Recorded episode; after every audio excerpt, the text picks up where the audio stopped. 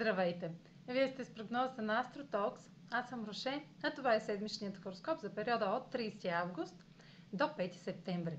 Ще започна с общите влияния за седмицата, след което ще продължа с тяхното отражение върху вашия асцендент и вашият зодиакален знак. Меркурий влиза в Везни на 30 август за цели 2 месеца. Фазата на ретрограден Меркурий във Везни стартира на 27 септември, като още от 6 септември ще започне появата на теми, които да коригираме на по-късен етап. На 4 септември Меркурий е в хармоничен аспект с Сатурн във Водолей и Северния кармичен възел в Близнаци, като ще дискутираме теми, свързани с отношения, пари или чувства и нужди от 23 август, когато Венера направи същият аспект.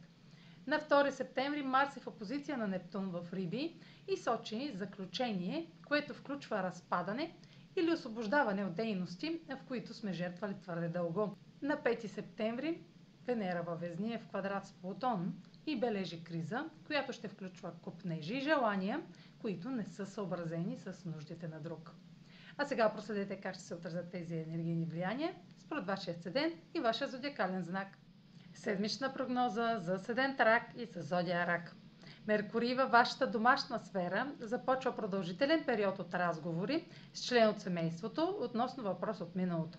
Дисбаланс у дома може да бъде отстранен, докато аспектите с Сатурн и Северния възел реактивират възможност от 23 август.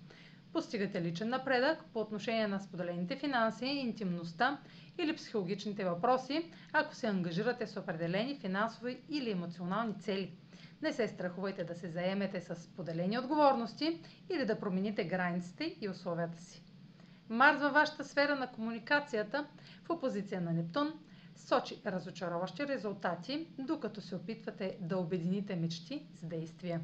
Може да видите неудовлетворителна истина или грешна посока в резултат на разкрита информация или активност, така че останете здраво стъпили на земята.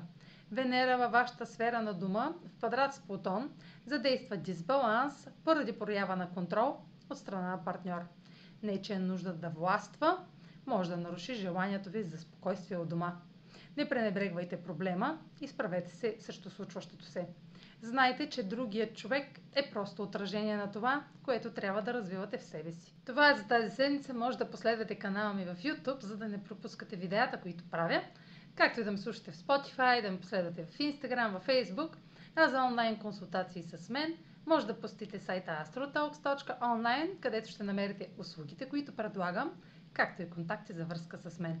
Чао! Успешна седмица!